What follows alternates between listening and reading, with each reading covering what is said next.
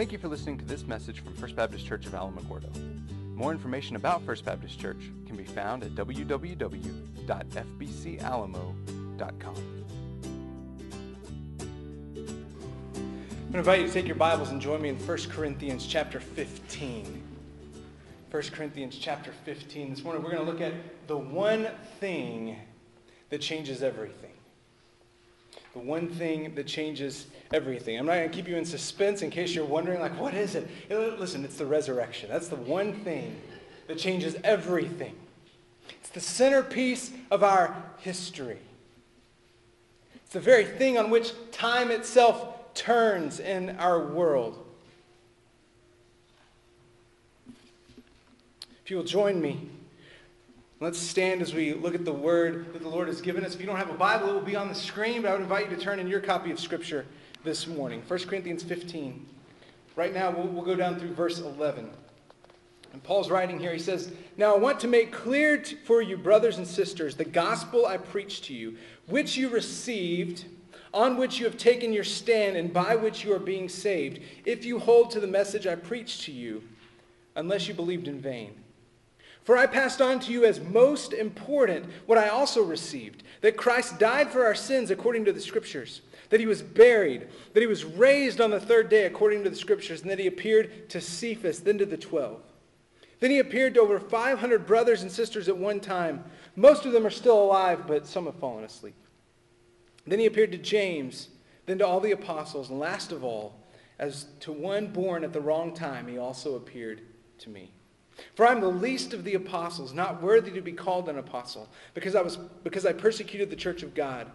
But by the grace of God, I am what I am. And his grace toward me was not in vain. On the contrary, I worked harder than any of them. Yet not I, but the grace of God that was with me. Whether then it is I or they, so we have proclaimed, and so you believed. Let's pray together. Father, we thank you for the opportunity to gather here this morning. I thank you for the wonderful songs that the choir just sang, proclaiming your death, burial, and resurrection. Now, this morning, I pray you give us eyes to see and ears to hear your word. That we would see this morning the, the glory of the resurrection, the one thing that changes everything in our world, the one thing that changes everything in our lives. We ask all these things in the precious name of Jesus. Amen. Amen. You can have a seat. So I have really just two points this morning and then a question that we're going to wrap up with. I'm not going to go long, so in case you have an Easter roast in the oven, I will try my best to get you out of here on time. All right? Um, so here's why I can say this is the one thing that changes everything. The first thing we need to understand is that the resurrection is reliable for faith. It's reliable for faith in Christ. Now, now listen, in our world today, there are a whole bunch of skeptics. And, and let's be honest, let, let's, let's be fair, all right? Let's, let's be fair to them. Hearing about someone dying and then coming back from the dead is not something we, we, we hear every day, right? In fact, I've said many times here, if I'm ever preaching a funeral and the casket opens and the corpse sits up, I will beat you out the back doors. I will run over children, old ladies. I don't care. I'm, I'm out. Okay? It's not normal. And yet, this is the very thing that Scripture declares that Jesus was, was killed in the most brutal way imaginable. And three, years, or three days later, he walked out of the tomb. Now, Paul says he delivers this. Look here in, in verse 2. He says he, believe, he delivered this as most important. In other words, what Paul's saying, listen, if there's only one message he could preach, this would be it. This, if you walk away with nothing else, he says, walk away with this. What does he want us to walk away with? He wants us to walk away with this gospel that Christ died for our sins in accordance with the scriptures. In other words, just like the prophets in the Old Testament said he would. That he was buried that he was raised on the third day. And then he adds that phrase again, according to the scripture. So he died just the way it was foretold hundreds of years before his birth, before, his, before, he, he was even born. And then he rose just like it was told about hundreds of years before Christ was even born. And then not only that, get this, he appeared to people. So this isn't just some myth that Paul's saying, hey, we've heard that Christ appeared. No, he's saying people saw him. And he gives us a list here. Cephas, which is Peter. That's his other, his, his other name, Peter. Then to the twelve. And check this out. Then to over 500 brothers and sisters. And he says here, most of them are still alive at the time he's writing. In other words, what he's implying there is you can go ask these people. Tell me about seeing the risen Christ. And he says, but, but some have fallen asleep. Paul's writing about 30 years after, after all this took place. He's saying most of these brothers and sisters are still alive, but, we have lost some of them. And then finally, Paul says he appeared to me. He says, as one untimely born. We'll talk more about Paul here in just a minute. One of the most amazing things to me in the New Testament is we have multiple eyewitnesses who experienced the risen Christ, and they wrote what they saw. In fact, John, when he's writing in, in his letter later in the New Testament, 1 John, this is how he starts that letter. He says, What was from the beginning? what we have heard, what we have seen with our eyes, what we have observed and have touched with our hands concerning the word of life. That life was revealed, and we have seen it, and we testify and declare to you the eternal life that was with the Father and was revealed to us. Did you see what John just said? We saw him, we touched him, and now we're going to tell you what we saw and what we touched. Chuck Colson, Charles Colson, was an operative inside President Richard Nixon's White House. In fact, he, was, he, he, he called himself President Nixon's hatchet man. If you're familiar at all with the Watergate scandal, Chuck Colson compiled the enemies list of politicians who were considered threats to the White House. In fact, he once claimed he would walk over his own grandmother to ensure the, the reelection of President Nixon. Now, as the Watergate scandal came to light, Chuck Colson is one of the men who went to prison. And in prison, he came to faith in Christ. And he, when he was released, he founded Prison Fellowship Ministries, which is still an organization that is doing effective work in prisons today. So, so now I, I give you all that background to say this. Listen what he says about the resurrection. I know, he says, I know the resurrection is a fact, and Watergate proved it to me. How? Because 12 men testified they had seen Jesus raised from the dead. Then they proclaimed that truth for 40 years, never once denying it. Everyone was beaten, tortured, stoned, and put in prison. They would not have endured that if it weren't true. And here's why he says that. Look at this. Watergate embroiled 12 of the most powerful men in the world, and they couldn't keep alive for three weeks. You're telling me 12 apostles could keep alive for 40 years? Absolutely impossible. Because here's what we know about the apostles. We know several of them suffered crucifixion, including Peter, who was crucified upside down, because when they went to crucify him, he said, I'm not worthy to be crucified in the same manner as my Lord. And so they said, All right, we'll just turn you upside down. We know James was beheaded, several of them were stoned. We know John is the only one who did not die a martyr's death, and it's not for lack of trying. The Romans boiled him in oil, and he survived, and it freaked them out because they were, they were pretty good at killing people, and that usually worked. And so when, when they boiled him in oil and it didn't kill him, they exiled him to this island called Patmos, which is where he received the revelation. Now, now listen. One of the theories that's floating around out there is that the apostles made up this whole idea of the resurrection that, that Jesus really remained in the tomb, and, and somehow they went and they rolled the massive stone away and they stole his body to, to make it look like he had, he had resurrected. Now, now, listen. Now, I don't have a very good pain tolerance, all right? So keep that in mind here. But as they're about to boil me in oil, that's a really good time to go, hey, guys, just kidding. We made it all up. It was all a hoax. Gotcha. Right? They didn't do it. Each of these apostles suffered brutally at the hands of a ruthless empire that was trying desperately to stamp out this new movement called the Way. And each of these men, to the man, suffered for their faith in Christ Jesus, never once denying the fact that Jesus was dead, buried, rose again, and he appeared to them.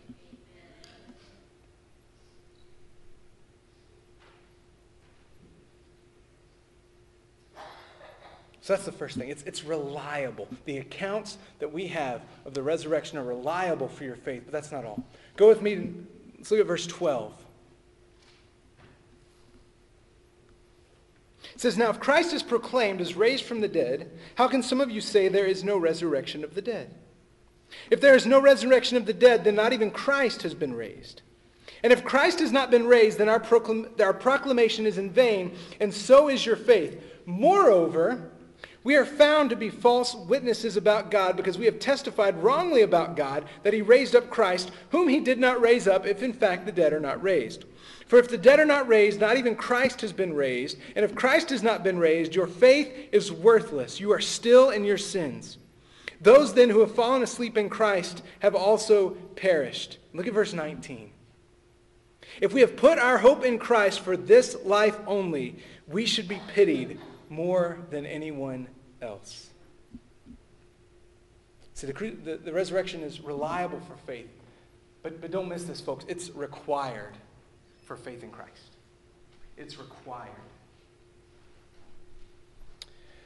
Last week, there, there was a really interesting article that, that came out from BBC News. And, and the headline of the article was 25% of Christians this, this, this is in Great Britain. 25% of Christians don't believe in the resurrection. Now, let me clarify that article for you in case you're confused. What, what that article really means is there are 25% fewer Christians in Great Britain than actually declare themselves to be Christians.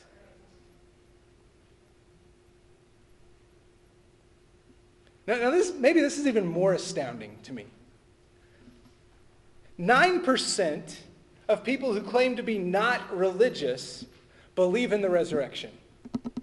Now think about that just for a second. So these are people, this is almost 10% of people who would claim to be not religious. Uh, the, the rising group, fastest growing religious group in our nation and, and in some parts of the world are the nones, not religiously affiliated.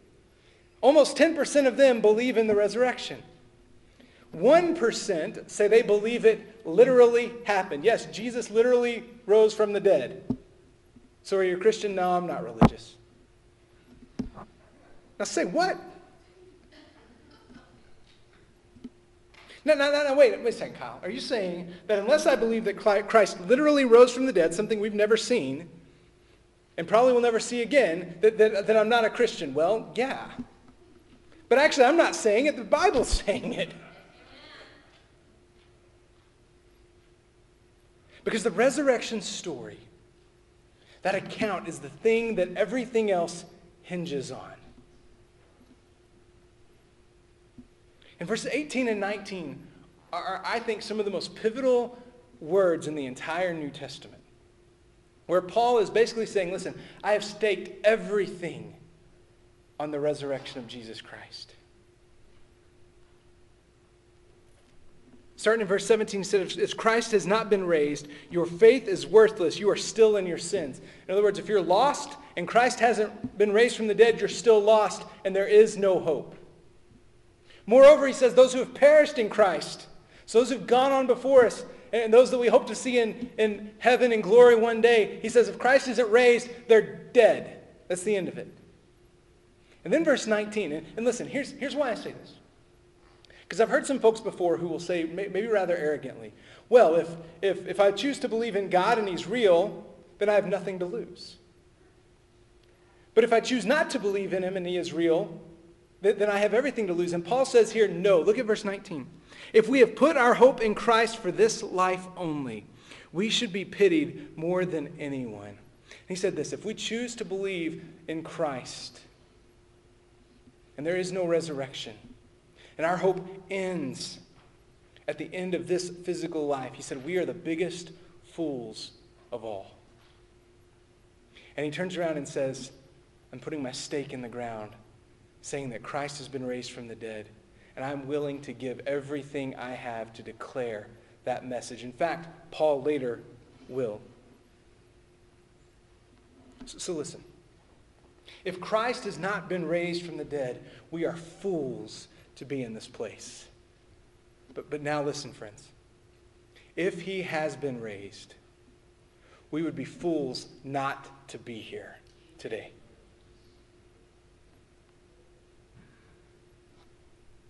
It's not possible, right? Dead, dead guy coming to life. It's, it can't possibly be true. Listen to what Paul says here, 1 Corinthians 1.19. For it is written, I will destroy the wisdom of the wise, and I will set aside the intelligence of the intelligent. Yet to those who are called both Jews and Greeks, Christ is the power of God and the wisdom of God, because God's foolishness is wiser than human wisdom, and God's weakness is stronger than human strength. So for those who would say it's not possible that Christ came back from the dead, you don't understand my God. You don't know the power of my God. And so then, really, here it all boils down to this one question Is your faith rooted in the resurrection? Because listen, let, us be honest for a second. You're going to put your faith in something. Or you're going to put your faith in someone. Maybe it's a spouse that you think will meet your every last need. Maybe it's a job or maybe it's a paycheck that you think is finally your coming of age, like you, you feel like you finally arrived and your faith will be in that thing. Listen, sooner or later, the things in this world will let us down because they were never meant to hold you up. Christ Jesus will provide a firm foundation. Where is your faith? See, what we see here, as, as I said, it's the one thing that changes everything. The, the resurrection is the one thing that caused the same disciples who ran for their lives on the night that Jesus was arrested, who fled as fast as they could. John Mark even leaving his clothes behind and running off naked, he says, just to get away. These same men who ran away like cowards will later boldly go and give their lives for the sake of the gospel. Something changed them. The resurrection is the one thing that led Saul the murderer to become Paul the missionary. And he who once tried to put Christians to death and in prison will end up giving his life, literally losing his head for the sake of the gospel. Something happened, and he encountered the risen Lord.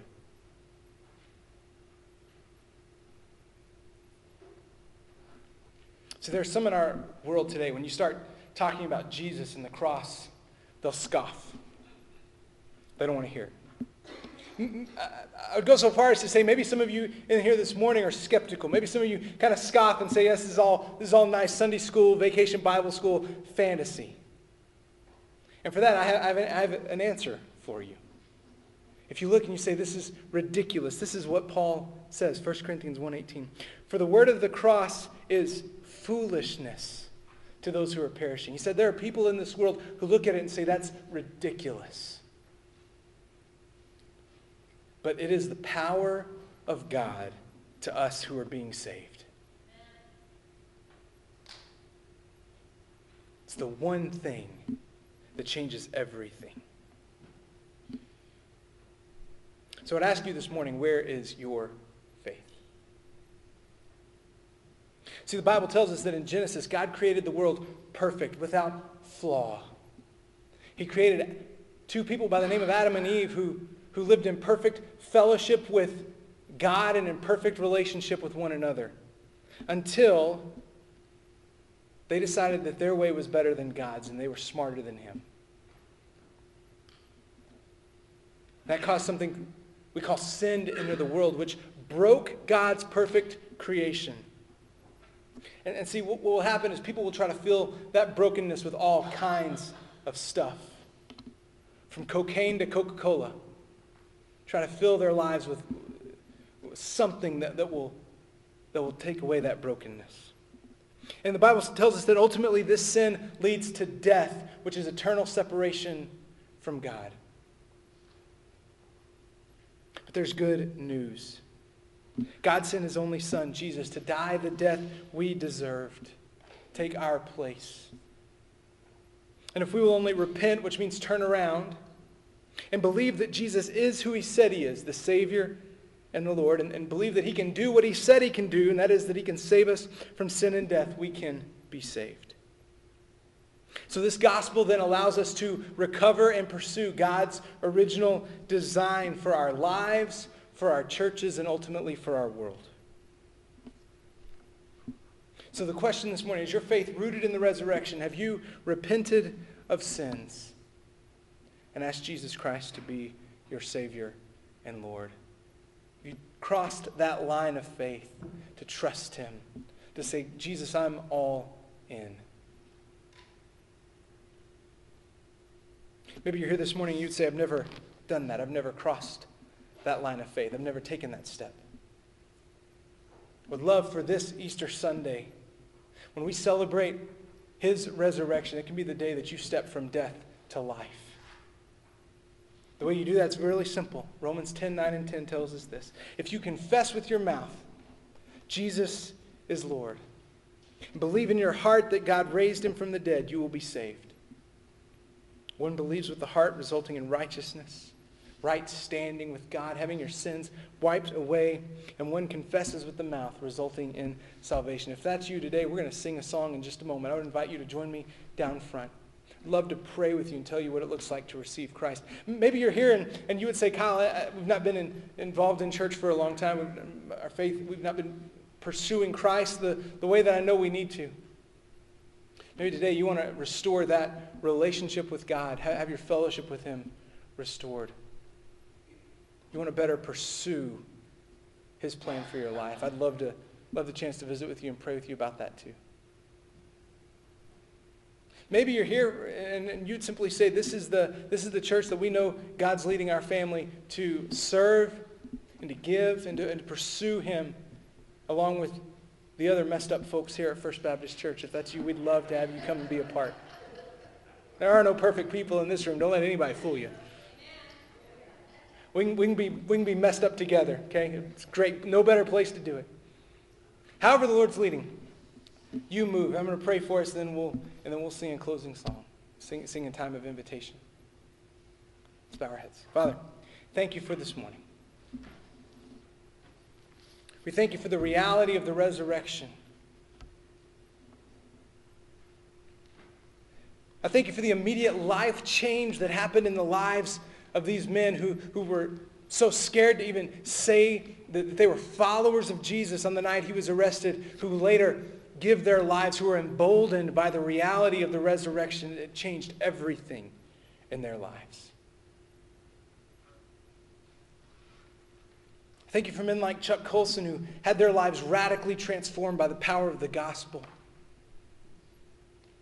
And for his declaration of how he came to realize the resurrection was true because of the faithful witnesses who gave their lives for the sake of the gospel. God, would you let that be the one thing that changes everything in our lives here this morning and going forward? So if there's anyone who's not yet crossed the line of faith in following after Christ Jesus, that today would be the day. For the rest of us, would you cast fear out? Knowing that because Christ has risen, because he now reigns at the right seat, the right hand of, of your throne in heaven, we can be emboldened in our own faith. We aren't very good at it on our own. We need your strength. We need your courage. We need your presence to go with us. We ask all these things in Jesus' name. Amen. Thank you for listening to this message from First Baptist Church of Alamogordo. We are located at 1100 Michigan Avenue in Alamogordo, New Mexico. If you'd like to contact us, please use the Contact Us form at www.fbcalamo.com to get in touch with us and let us know how we can pray for you or serve you. If you have a question for Pastor Kyle, you can contact him by email at kyle at fbcalamo.com. Thank you for listening. God bless you, and have a good week.